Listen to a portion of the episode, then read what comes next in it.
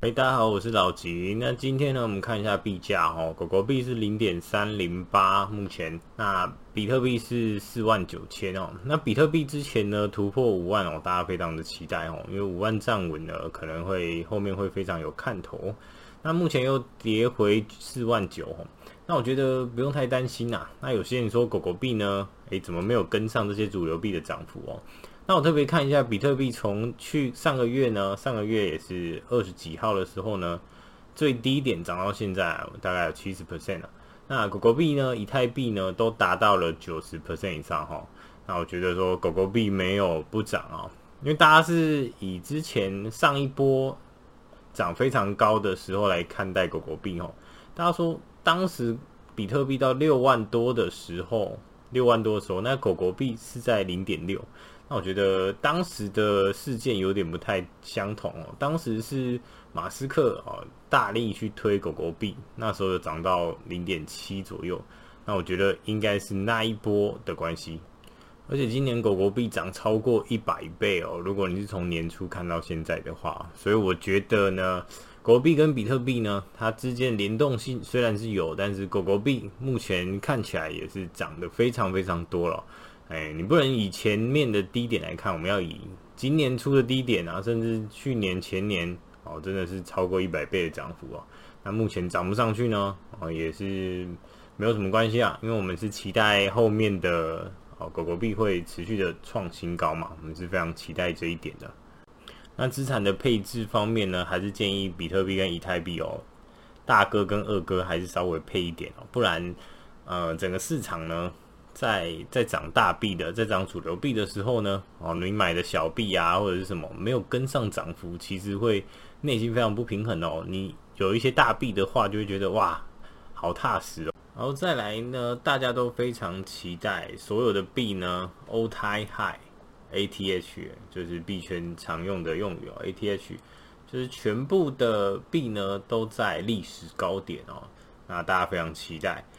不过呢，这一次最近只有一个币去达到了这个目标，就是 ADA 币值前20的币呢，只有 ADA。那目前比特币呢，以太币都离之前的高点还有20%哦。那冲过高点之后呢，会不会继续往上喷或者再修正呢？这个大家都不知道，但是能越高，大家就是越嗨嘛。那身为 holder 的我，也是建议大家不要过度操作。合约玩玩，觉得开心就好了，有点小赚就好。不要把大笔的钱都砸在里面哦，不然一个修正或者是一个插针哦，不管向上插针或是向下插针哦，都会非常的危险哦。如果你做错边的话，那可能你这一波牛市赚的钱呢，全部都会亏回去哦。所以呢，以 holder 的立场来讲呢，我会希望说，在低点的时候我多买啊，高点的时候如果我要出掉，我就出掉一些些哦，出掉少部分。那我大部分的币呢，还是会守在我的钱包里哦，不会去动到它。这样的操作呢也比较轻松啊，平常也不用一直去在意哦，你睡觉的时候也可以好好睡。那我们的币呢也是持续的累积哦，因为低点的时候我们会补嘛。那最近呢，老吉是不太会再买币了哦，最近就慢慢的存钱。因为反正币圈呢，想买真的是买得到。那之前买的部位呢，老吉认为个人的部位已经够多了，个人放在币圈的部位已经够多了。那其他的部位呢，我可能放在股票，或者是就存现金。那股票的话呢，我会等到币价杀到大家都哀嚎遍野，或者是连看都不想看的时候呢，我再慢慢把股票卖掉进场哦。因为我还是比较看好币的未来。因为股票的未来呢，可能就这样慢慢的成长哦，就当成是定存啊，新时代的定存。因为旧时代的定存放在银行，然后让币去通膨，然后让它自己持续的扣血哦。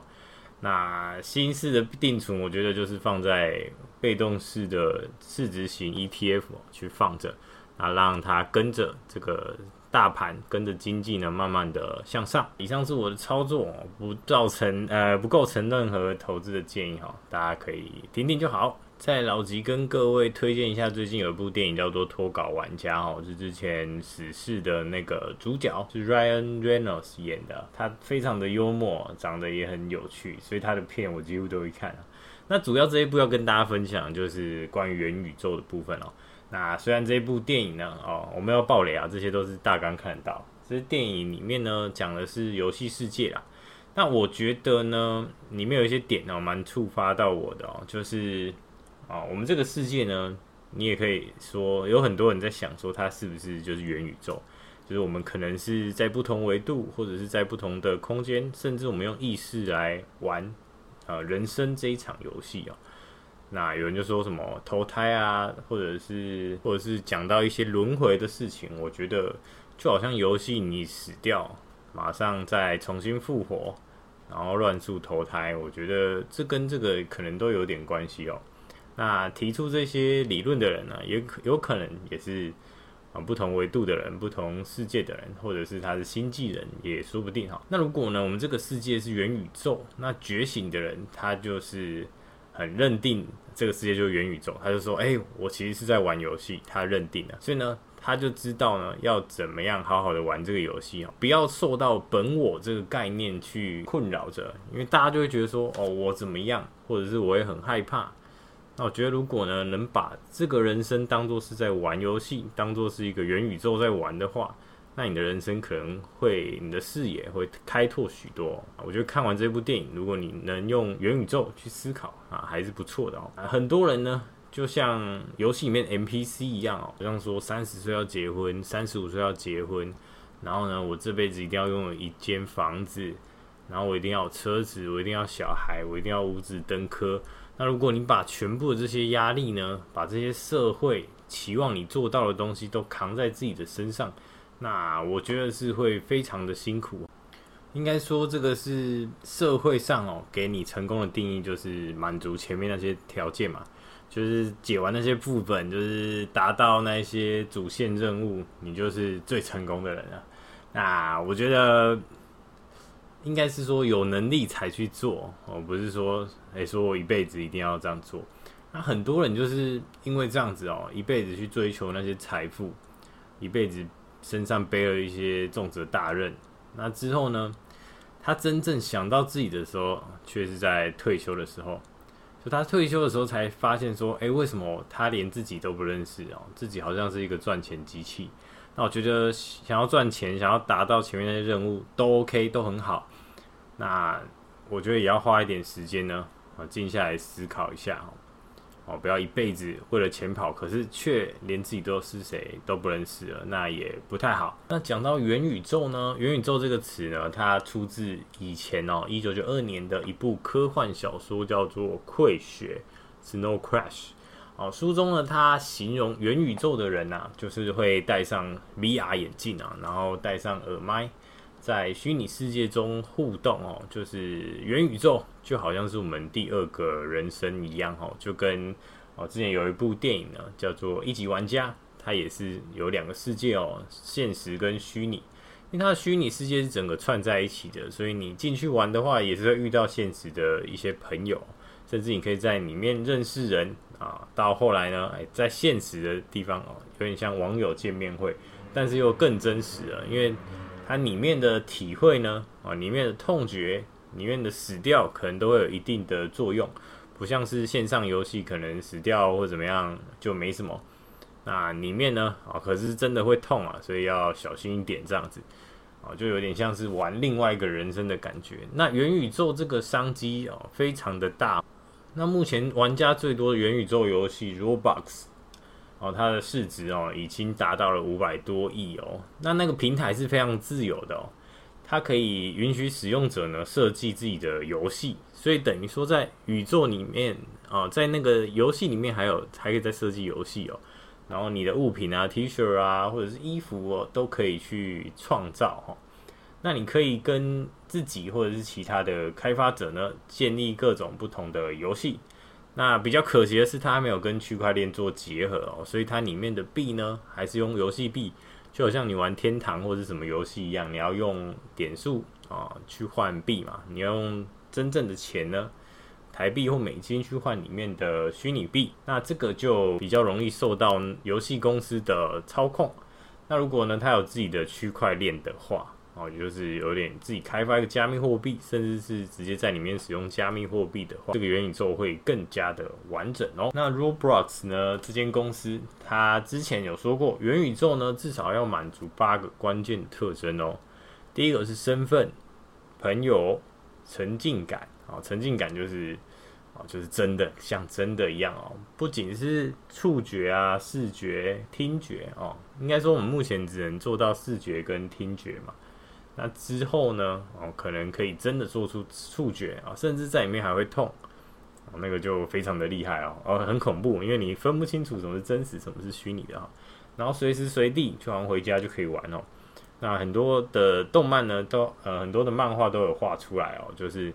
你回去就开始玩，然后就好像是一个新的角色的感觉，你可以在里面当剑士啊，或者是当运动选手，就是做一些你平常做不到的事情哈、哦。那多样性，还有低延迟，然后经济跟文明，那他们就期待说呢，哦，线上跟线下生活会让人民去分不出界限，哦，听起来是蛮恐怖的，分不清界限，而且呢，线上的 GDP 哦可能会超越现实世界哦，这是他们觉得期待的，就是像有一些游戏有一些大课长，对不对？那当这些游戏呢，变得是全地球的人都可以一起在里面玩的时候，哇，那个时候在里面氪金，那感觉又更不同了。就好像你两个世界呢，你都可以去好好的经营哦。那当然，很多有钱人呢，他这个世界已经经营到已经巅峰了嘛，所以他就会想要在里面，好继续去得到一些成就感，也想要让里面的角色呢变得跟他现实世界一样强大。那另外一个能做出最接近元宇宙的公司是 FB 嘛？那 Facebook 呢？它2020年的年底呢，每日的活跃人数呢达到了18亿人哦。那我们为什么要说活跃人数呢？因为它可以一直创账号嘛，所以可能很多僵尸账号、假账号或者是没人在用的账号，那它的每日活跃用户呢，竟然可以达到18亿人哦。所以几乎全世界的可能1/4的人都有在Facebook 里面活跃。那 Facebook 在2014年，也是距今大概7年前的时候，就已经收购了 VR Oculus 哦，就是一间 VR 的公司呢，它已经开始不断的在制造那个 VR 眼镜哦。那老吉之前也想说来买来试试看，可是后来想说呢，还是晚一点，等这个 VR 呢的社交平台做得更好一点，或者是更方便、更普及一点再来去购买啊，会更棒哈。其实老吉在想了，可不可以就躺在床上看电视哦？是看电视哦，不是看一些奇怪的影片哦，这样感觉非常方便哦，就不用说看荧幕旁边还会看到其他东西，就是整个沉浸在里面哦，应该是非常的开心哦。Facebook 呢，它已经创建了 VR 的社交平台了，所以已经很多人可以在里面去做交流。那如果有用过的朋友，也可以跟我分享一下，因为我没有玩过这个东西，我是觉得蛮新奇的哦。另外一个是非常酷的一件事，叫做 JPG 石头啦。它在 EtherRock 的 JPG 石头呢，相继179枚以太币还有187枚以太币的价格售出，哇，这个非常的贵啊，等于一枚石头就要57万的美金哦。那这个石头的图大家可以去搜寻一下哦，就是一块非常普通啊，甚至是连刚学画画的人都可以画出来的石头，非常的粗糙。那关于这个石头的疯狂拍卖事件呢，区块链投资机构 Maghanisim Capital 的创始合伙人 Andrew Khan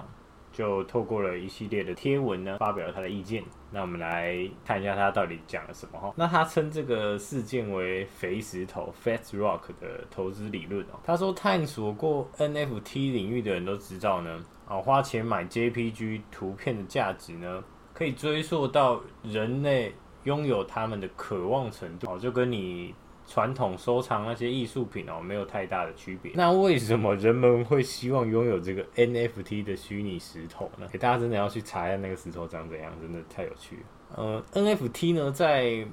美感上啊，会让人家愉悦嘛。你如果有一幅画放在家里，你会很爽嘛。或者是它是哪一个名家画出来的画，你会觉得哇，好厉害哦！哦，我拥有这个名家的作品，我觉得非常的赞。但是呢，或者是可以用到游戏里面，但是这个石头呢完全没有用哦，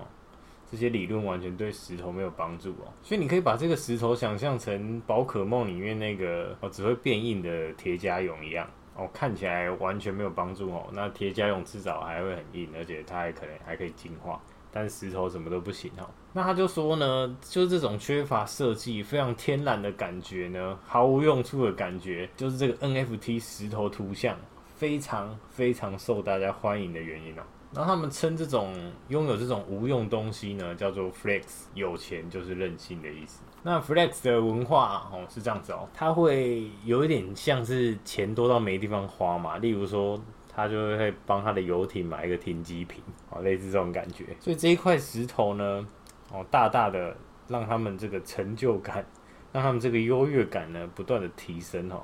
就是他钱多到可以来买一颗这个石头。让他觉得很稀有因为大家都买不到，只有我花了180、190的以太币去买这颗石头。然后这颗石头的稀缺性它相当的稀少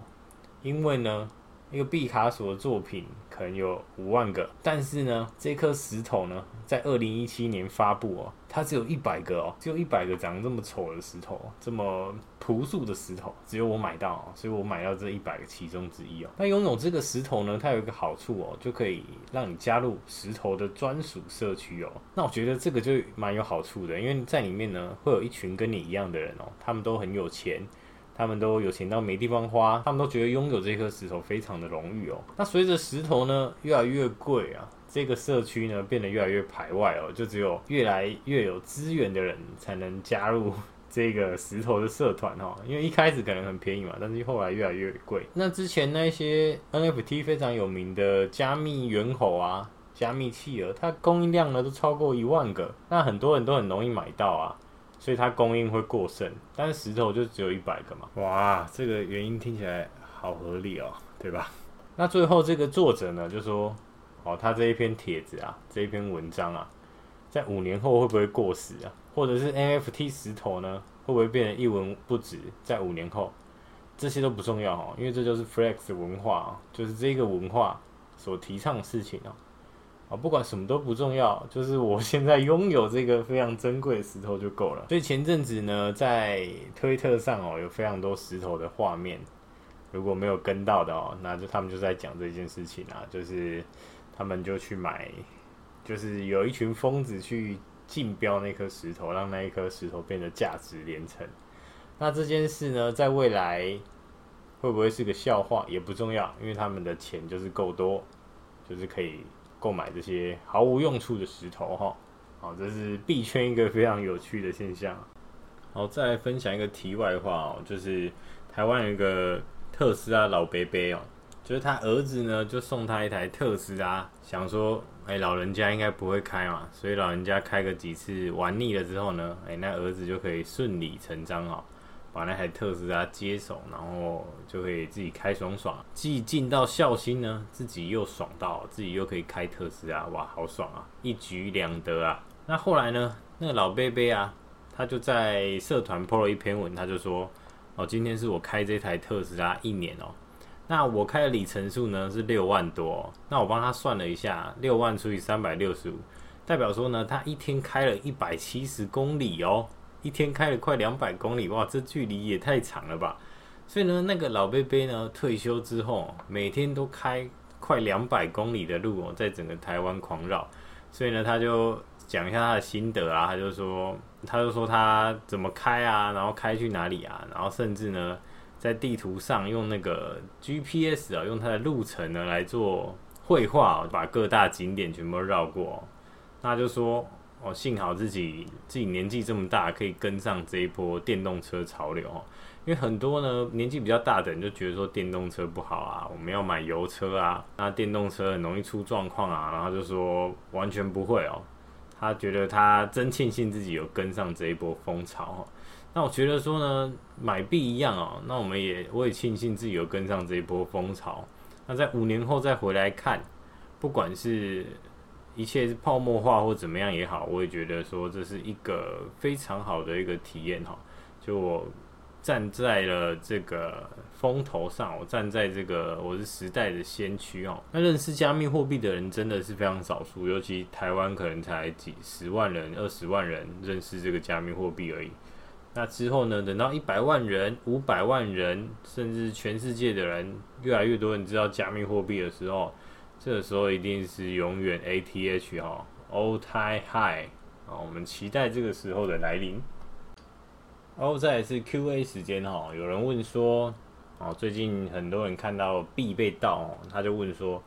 请问我的币呢放在 Max， 就是台湾的交易所呢会被盗吗？我需要买冷钱包吗？他就有这个疑问哈。那我的想法是，交易所的风险哈，交易所比较不容易被盗，因为你转币出去呢，你都要经过电话的认证。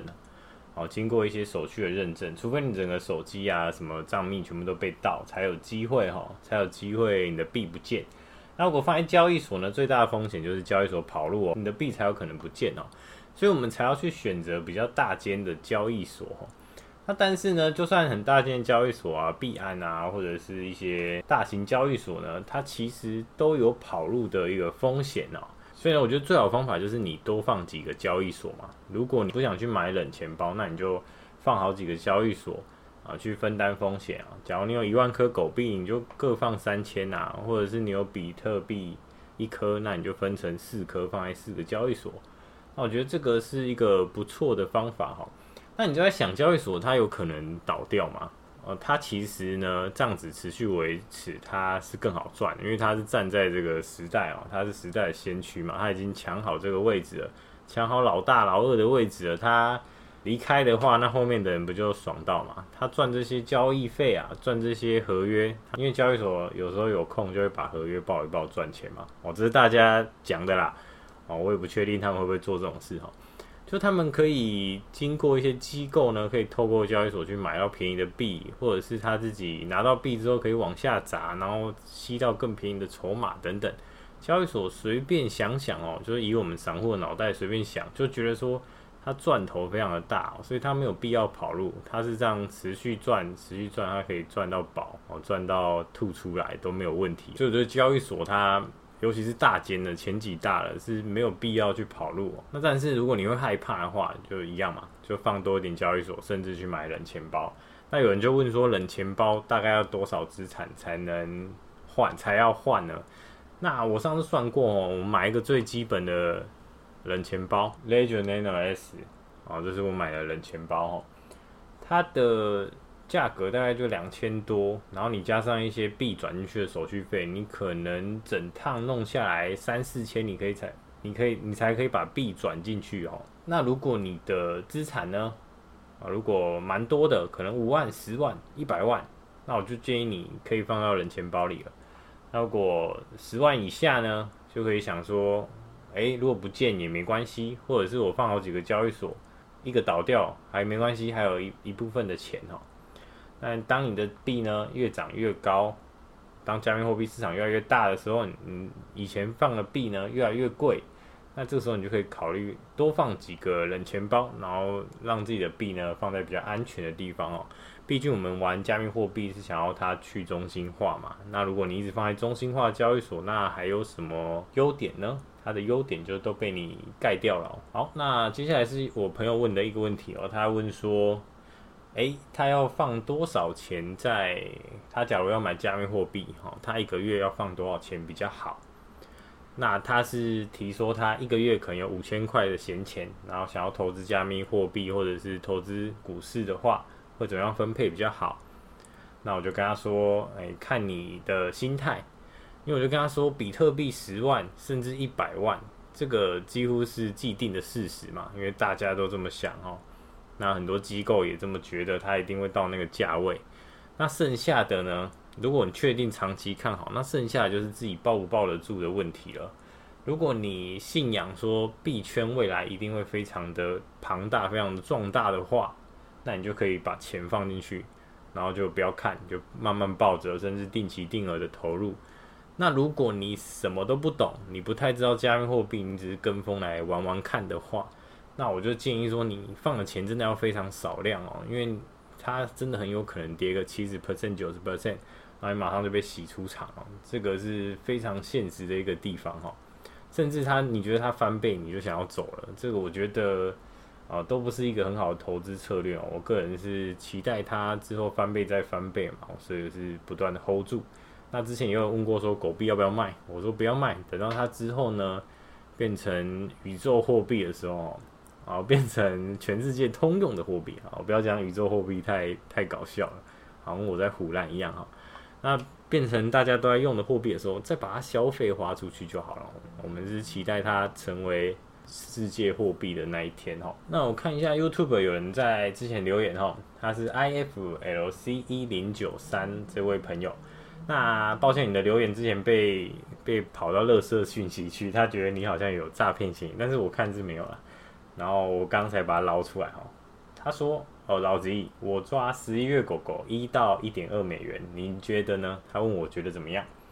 那我的回答是呢，我觉得如果持续的往上喷是有机会的哦。目前哦看起来都还是狂牛状态哦。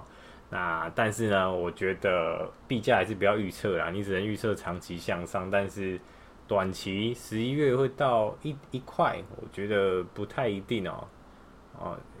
如果1块当然是很爽，但是我觉得这种东西很难讲哦，大家就持续握着哦。那我本人还是希望它可以再杀下去，那我才有更多的法币可以把它换成狗狗币啊，换成比特币之类的啊，我会比较心安哦。因为越多资产放在里面，会觉得哇，涨起来的话才比较爽，比较开心嘛。觉得自己都还没买够，为什么可以一直涨呢？像现在涨，我就不太敢买。然后上一篇有人在 YouTube 留言哦，蔡宗彦他说这个封面真的很好看，哈哈。他的意思是说我这个老吉的图像啊，哦谢谢哦，以前露脸就不好看就对了。好，然后有一位 ZHUDAWEL 他说哥们别说狗狗币的历史了，老套了，真的整点新鲜的 OK。好，我会持续加油的哦，因为我创这个Podcast 频道呢，其实有些新手他如果想了解狗狗币啊，我还是要在第一集的时候讲给他听哦。所以我第一集有特别重新提了一下狗狗币，为什么支持狗狗币的一些状态哈。那之后也是会时不时的提到啊，那哥们就别在意啦哈，就我们一起支持啊，主要是推广狗狗币啊，好不好？感谢哦。那严明甫他说10块买是什么？我都10万买。那这位是我们社群的一个朋友啦，这是我们在呛他的哦，因为他之前狗狗币涨到 0.2 的时候，他就亮了他的单哦，就是一笔都10万哦，买的很厉害这样子，买的很大单呐，我们都觉得他蛮强的哦。然后还有人问说红弦洞，他说为什么头上是大便？因为头上很空，所以想说就画个大便这样。OK， 那今天的节目就到这边哦。那大家有问题可以在底下留言哦。好，那就这样子哦。好，大家拜拜。